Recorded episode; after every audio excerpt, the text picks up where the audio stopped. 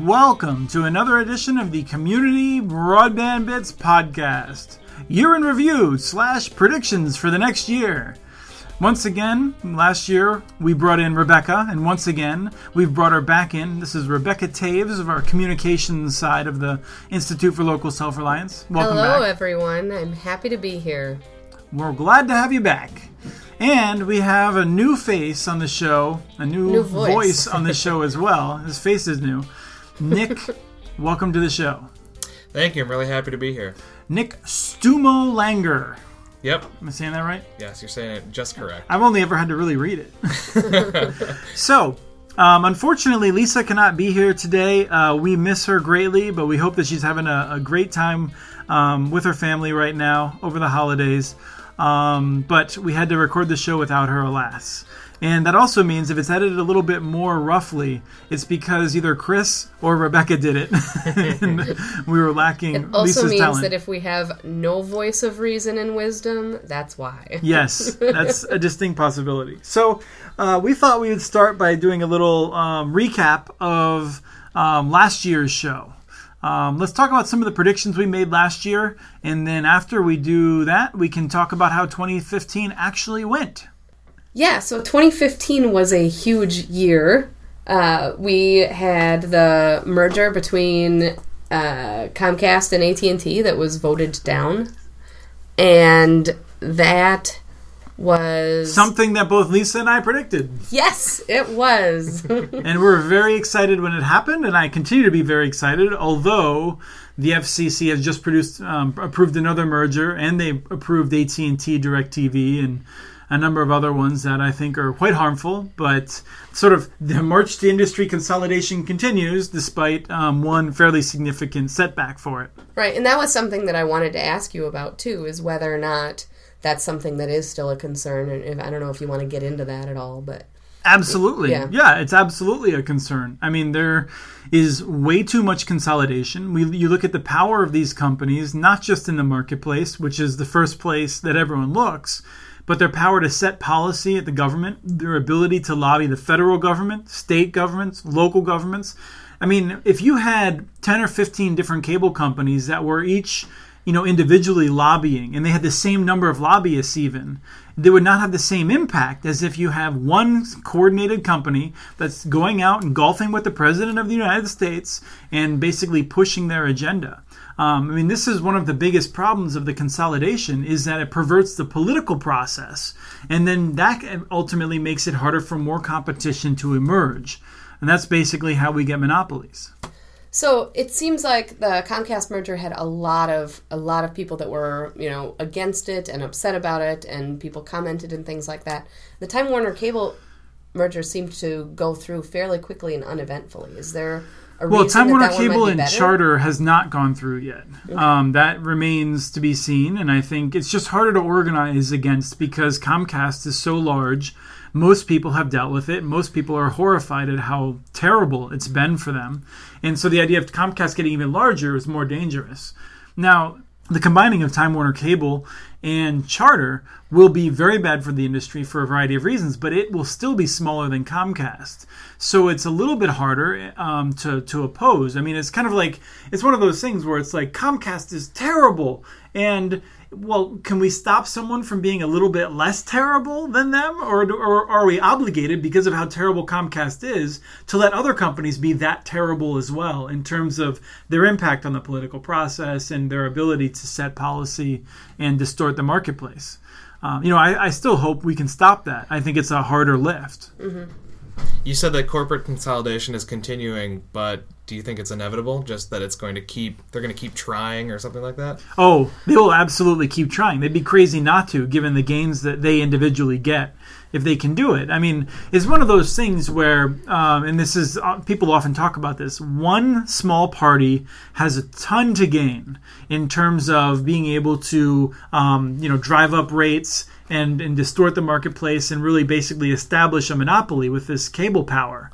Um, all of us have an interest, a small interest, in not seeing that happen because our bills go up a little bit every year and we have fewer choices and we don't know what ways that innovation is set back, right? We don't know what devices might have come out or what new services might have come out if uh, we had more innovation. So it's harder for us to organize and, and oppose it because for each of us, it's a small interest. And even though there's uh, hundreds of millions of us that have that small interest, um, we don't put as much time into it. Whereas for the people who are going to make millions of dollars by combining, or even ultimately billions, when you look at all the shareholders and the CEOs and everything else, they're making billions of dollars off of these mergers. They're going to put everything they can into it. So then, what do we as citizens and we at ILSR do? well, the first thing is I think to have a knee-jerk opposition to mergers. Uh, you know, I don't know that we should always oppose every merger, but I think our first suspicion should be that it's a bad idea. And we need to say that where we have these really big firms like Comcast, we need to urge them to be broken up. And you know, much like we broke up AT&T and then stupidly allowed it to basically come back together to form that same oppressive kind of large company, we need to break them up and we need to keep them separate. And that's something that's hard because once again, they will be fighting tooth and nail to try and get big again so that they can again extort these monopoly profits from us. Now you were talking earlier, but that's you know one party has a lot to gain and and one might not. But it seemed to me in 2015 that there was some some parties coming together on on the issue of at least municipal broadband. Do you see that? Can, do you see that as true, or do you see that continuing into 2016 at all? Yeah, absolutely. We're seeing a lot more interest. I mean, the the Colorado vote was incredible. Um, the um, the number of communities that are examining their options is definitely growing, and I actually think that is a slightly different problem in terms of everyone having a small interest. Because I actually think that when you look at a community network, everyone has a slightly larger interest, and it's easier to organize in your community than it is to organize across a state or across the entire country. Um, and finally, I'll just note that when you're trying to organize to build something you may not need to organize as much because there's typically not a coordinated opposition that's in the community to a municipal network. You know, there's a coordinated, like tens of millions of dollars have been st- spent on strategy for how Comcast and Time Warner Cable can get bigger. Nobody is spending tens of millions of dollars to stop a single municipal network. And that's where locally you can take action that is it's harder for the, the monopolists and the, the consolidators to stop you. Well, let's talk about Colorado. That was one. That was one of our predictions in in 2015. Right. I think I actually predicted that 50 communities would vote in November. I was it was very far sighted of me. Wait, was it 50 or what was the actual number? No, it was in the high 40s. It's hard to say. Mm-hmm. yeah, and by the way, for everyone who um, saw that, Nick did a lot of the work on that. So um, thank you for that because it was one of our biggest stories.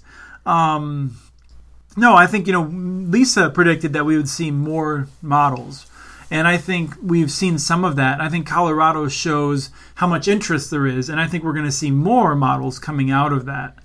Um, you know, we've seen um, with um, Santa Cruz moving forward with Cruzio or Cruz.io, depending on how you say it. Um, it's a partnership that's similar to Westminster. Um, and and we're seeing the the main model moving forward so rapidly. I think we are seeing these new models, and when there's new models, there's a better opportunity for communities to fit their unique mix of challenges and assets or their opportunities to a better model. You know, if you can, you could think there might if there was only two models. One was what we might think of as a as a Chattanooga, Lafayette, Wilson type model of citywide utility, um, broadband, internet, um, um, telephone, and television. Um, or one other model, which was just doing dark fiber.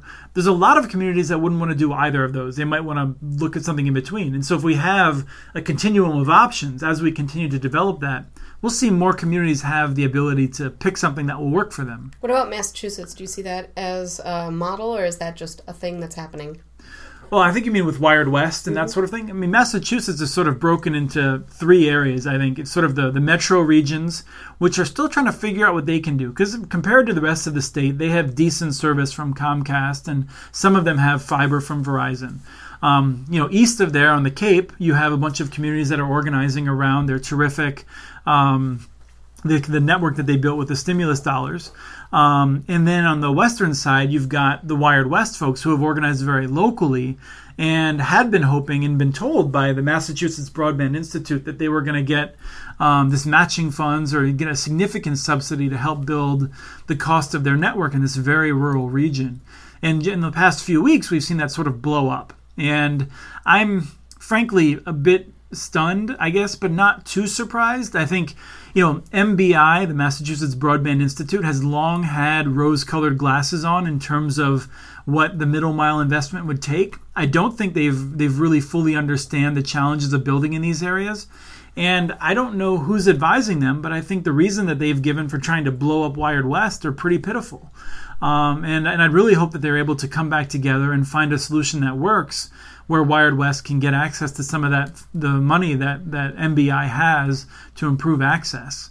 Um, because the MBI strategy has been helpful to some communities, but frankly, uh, the idea of building middle mile networks continues to be oversold. Um, middle mile is important. Uh, but middle mile investment does not get you last mile investment.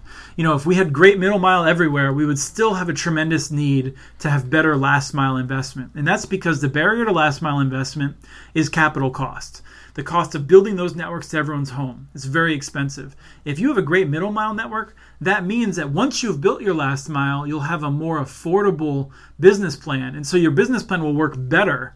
But that doesn't help you to actually raise the capital of building the last mile network. So I, I would say we, we need more middle mile and more last mile.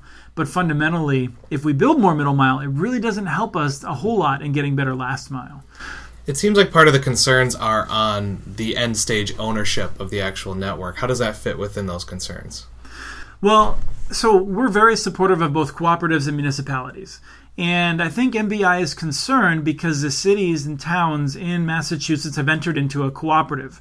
And in doing so, they gain certain advantages in terms of aggregating size, but they are certainly losing some autonomy. I understand that, that MBI is, is concerned about that loss of autonomy and the idea that if Wired West does not work out, then those communities will have fewer options. However, you know, we don't have a crystal ball, and I think that Wired West gives them the best opportunity to move forward with a business model that will work. I mean, if you have these towns working individually, towns of a few hundred or a thousand, it's very difficult to get the economics of this to work on a one by one. But if you get everyone to work together, it will work better. And yes, you will have less local autonomy, which is something we're obviously concerned about. But they're in a co op, right? And so as long, as long as the co op continues to reflect these local interests, they should be able to work it out. And not only that, I mean, let me just say with my tongue in my cheek, these towns need something to fight about. I mean, small towns across America want to find reasons to argue with their neighbors in many cases. And I think we should not think that there's anything we can do to stop that. I'm going to stop you there, though, because you said we don't have a crystal ball, and the entire point of this conversation was to talk about predictions for 2016. So I want to know what you think about the uh, Tennessee, North Carolina, FCC. The Sixth Circuit appeal appeal. Yeah. So the FCC rolled back these state laws in Tennessee and North Carolina, um, which was something that uh, Lisa and I predicted would happen. I mean, it was not hard. we, we predicted it in, in, in, December, and it happened in February. I think it, we we had a good sense that that was what was going to happen. Um, certainly, at least strong hope. Um, but now it's being appealed, and um, my prediction is that we won't get an answer in 2016. I'm quite afraid that this will drag on. Um, and, and, I'm afraid that if we get an answer in the first six months of 2016, it'll be a bad answer. Um, but if it goes into oral arguments and then longer, I'm not sure that, that we'll know. If we find out toward the end of 2016, um, I think that's more likely than in the earlier. But it's a complicated issue. These courts take their time with it. So um, I'm I'm not really sure. I think we have a, a really strong argument. I also think that there are um, that we're very concerned about what the federal government's powers are relative to states and and therefore relative to municipalities. Um, so you know we, we didn't enter into this because we thought the federal government should be setting policy for everyone, but we believe that communities should have the authority, and that when the federal government is acting on behalf of promoting more local choice by stopping states from stopping their subordinates from these um, transparent attempts to limit local authority and competition, um, that it's a good role for the federal government, particularly when it comes to the FCC's uh, requirement to expand uh, broadband investment. So I would just say, you know, it's complicated. I, and we've we haven't come in saying it's a it's an open and shut case. Um, but I think it's a terrific discussion, and it's clearly led to more discussion in Tennessee. Uh, and that's where I actually think we'll see before this case is decided. I think Tennessee will roll back its barrier on its own. That's my hope, and I think that if people in Tennessee continue to organize around it, it'll happen. Yeah, North Carolina's Attorney General, uh, Democrat, running for governor, does not want to be on record trying to stop better broadband from being expanded around the state. And so he has appealed it um, but nonetheless has said it is a really bad law and he would like to see it um, disappear. Uh, I hope he stands true to that. I wish that I had made my prediction before you made your prediction because I'm guessing you're going to be right. But I was I was interested because it is in North Carolina that uh, they have moved forward with uh, Greenlights move forward with expanding outside of their boundaries. Yes, the city of Wilson has, has connected a small town near it, which is outside of the county, which, um, per North Carolina law, prior to February of last year, uh, was impermissible now they have the ability. Pinetops invited them in, and they have expanded. And I've heard from one firsthand, or one I heard a secondhand from someone who knows somebody there personally, that uh, it's wonderful, and they're so excited to have a real, actual internet service that's high quality. I think before they only had a very low quality DSL option. So, um, so Wilson has moved forward even with the appeal, and I if the FCC's order is denied by the courts, um, and the Supreme Court either affirms that or does not take the case, if, if the FCC basically is as though it never did anything, I suspect that North Carolina will just grandfather in that as well. Because I can't see Time Warner Cable having so much power in North Carolina that they force Wilson to, to sell it or to do something like that. I was wondering about that, whether or not you think they're banking on being grandfathered in, or if you think they're just so overconfident that they're going to well, move forward? I it's a very good question. It's one of those things where I think they're taking a risk, but the people nearby in Pinetops, they need something. I mean, you know, this isn't just something where it's like, oh, it'd be nice if we had it. I'm sure their economy is suffering from their lack of internet access. And so, you know, I, I, have to I have to think that Wilson, which already which has long, I mean, Wilson was one of the first cities in the country to build an electric utility. These guys are far thinking people in the community. I don't know if it's something in the water or what, but they've they've have a history of serving their neighbors and helping them out. Wilson built its own electric utility, and now it serves communities across six counties. Um, I think that they would like to do that again, and they, they have a great relationship with those people, and so I think they you know it was a it was a it was a probably a decision that they made saying, well, there is a risk, but we care enough about our neighbors that for us the risk is worth it it is a, a, ringing endorsement for local concerns versus what's happening in the halls of the Sixth Court of Appeals or possibly the Supreme Court. You know, there's an actual reality here where people can't access the internet and can't do their daily business. Yeah, that's exactly right. I mean, this is a you know sometimes when you're reading these court cases, you just sort of just thinks you just feel like oh, it's about the state's position relative to the federal government's position. It's not. Well, it's actually about you know people's ability to educate their children. It's mm. it's about people's ability to access health care. It's it's tremendous in terms of the importance. And and if we just wait extra years, that's harm that's being done. I want to do a quick fire round. More multi-city cooperatives in 2016. Oh yeah, I think so. I think I don't know that we'll see a lot of them. Um, you know, established and building networks, but I think we're going to see a movement in that direction, and we'll see a few established. We'll see the groundwork for more that are going to be done in 2017. Colorado law rescinded or stays put? Ooh, that's a good question. I mean, you know, I think this Colorado law stays put because I think there's a strong movement to rescind it. And I think the cable and telephone companies work really hard to try and attach conditions to it. So the Colorado law is basically a referendum, a requirement. And I think the cable and telephone companies will say, okay, we'll get rid of the referendum requirement, but you'll have to jump through these other hoops. And frankly, it's not worth changing the law if that's the situation, because we know how to deal with the referendum requirement. The new hoops would create new barriers and would be probably more onerous. So I think there will be an effort to, re- to remove the, the referendum. I think there will be conditions and the bill will die and will, will be kept in the same position. More, more large cities uh, getting municipal broadband networks. Well, when you say getting Or municipal broadband networks, that's a it's a hard question because it depends on where you draw that line. I mean, I think we're going to continue to see New York City doing really smart things in terms of moving in that direction to improve service. Whether that means the city itself is doing dark fiber, maybe. Um, is the city going to be providing services? Unlikely. Um, you know, the city's doing Wi-Fi already. Um, so uh, I think we're going to see moving in that direction more. Uh, you know, I think we're going to see Seattle continuing to try and figure out how they can deal with improving digital inclusion with uh, municipal investments, and I'm hoping that we can steer that in the most positive direction possible. I think we're going to be seeing that in Baltimore. Um, you know, I think you know in other cities we're going to be seeing more effort in this direction. Um, but I, you know, it's it continues to be a hard fight. What I'd really like to see, and I hope we see, is Boston using some of its massive fiber to lease that out to existing providers like NetBlazr that have done a wonderful job, um, and maybe look to serve them, serving, serving some of them themselves. You know, the question for me though is also not just the big cities, but like cities like Cambridge that are a part of Boston.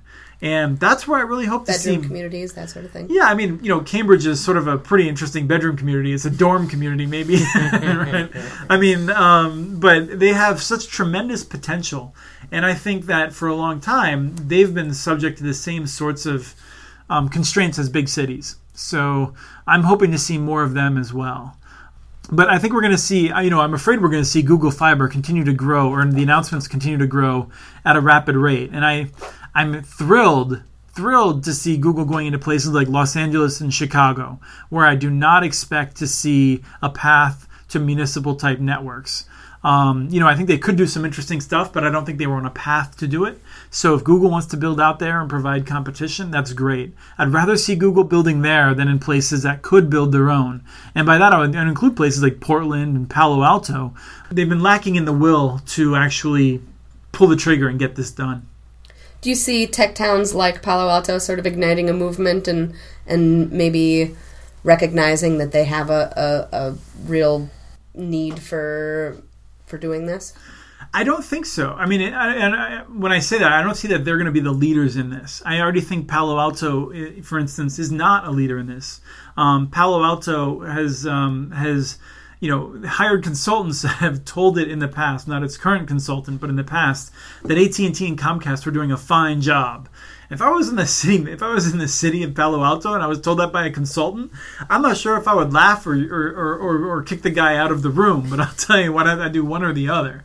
Um, you know, I think who's leading the pack are the communities that have a stronger desire, um, the communities that want to be the next Palo Alto and recognize they have to change the rules of the game. How about all-purpose fiber network smart grids? like Chattanooga, like you know they have the the energy grid, the smart grid, and then the broadband also. Well, I absolutely think we'll continue to see that, especially in places like Tennessee, where we see the Tennessee Valley Authority, one of the best government investments in the history of mankind, I think, in terms of, of building infrastructure and doing it in an effective way. Um, I think that. Um, that we will see them continue to do that because they have, um, you know, they have Chattanooga there. They have a lot of other cities that have been very innovative and working and thinking about this, and so they have that culture where they can share those sort of best practices. I don't know if we're going to see on the West Coast as much. For instance, I just, you know, when it comes down to the weather and the climate on the West Coast, I don't know that they've seen as much benefits from the smart grid and that sort of thing. They can get outside more. well, I mean, there's a lot of things they could be doing, but I just hear from their utilities that they don't have the same driving motivation, say, as utilities that experience hurricanes and ice storms and other kinds of things that disrupt industry. And what about statewide networks like Maine, Illinois, uh, Middle Mile? I think we're going to see some more of that. You know, Kentucky was a big one this year.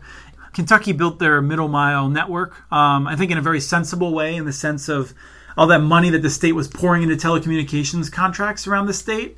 Uh, they're now going to be having their own network, which will be open access, and they're worked with the firm Macquarie to do it.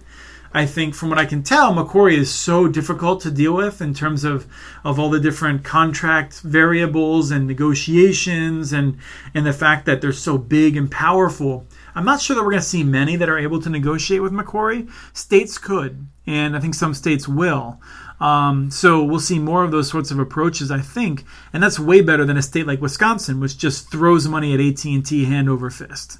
Um, you know, it's just for me, it's really frustrating to see a state that's just basically subsidizing monopoly rather than trying to find ways of driving competition out into the communities, which is what states should be doing with their telecom policies. So I think we'll see some more growth of that. But I don't think states have yet figured it out. I think we're going to continue to see a lot of states doing dumb things, like Iowa. Iowa, which recogn- which basically looks at Cedar Falls, you know, the fastest, most well-connected community in the state, and says, "Yeah, we're going to ignore them, and we're going to figure out how to just throw money at maybe CenturyLink or MediaCom or someone because they're the ones that are lobbying me in my office as governor." Um, just embarrassingly dumb policy. Um, you know, and we'll see places like Minnesota where they've continued to have a decent policy that's totally underfunded. Um, I think states still need another year or two before they get serious about um, smart policy and putting money behind it. Until then, we'll be treated all kinds of elected officials that say at the state level and the federal level, broadband's really important and we got to connect people to the internet as long as it doesn't mean upsetting people like Comcast who are writing me big checks um, so I don't I don't expect to see a lot of changes at the state level in 2016. I, I sort of I think this will be the last year I hope where we see states um, talking one way and walking a different way. I'm hoping to see that a few states will get ahead and they'll teach lessons to the other states over the course of this next year. It wasn't as rapid of a rapid fire as I had thought it was going to be. It started off rapid fire, but then I just kept talking and you didn't cut me off. So. Surprisingly enough. Well, I think you know this has been a different kind of show um, in terms of predictions. Uh, I think we got some good predictions in. Um, I think, frankly, it's a little more useful than just saying you know in what month I think something's going to happen. Um, but um, it would have been better with Lisa, and um, and so. Lisa, we miss you in the office. We look forward to having you back with us. And uh, to everyone else, uh, we say we hope you have had a happy Christmas if you are celebrating it, a happy Hanukkah. Both of them are behind us as you're listening to this. But have a great New Year, and we'll see you again in January. Thank you very much. See you later.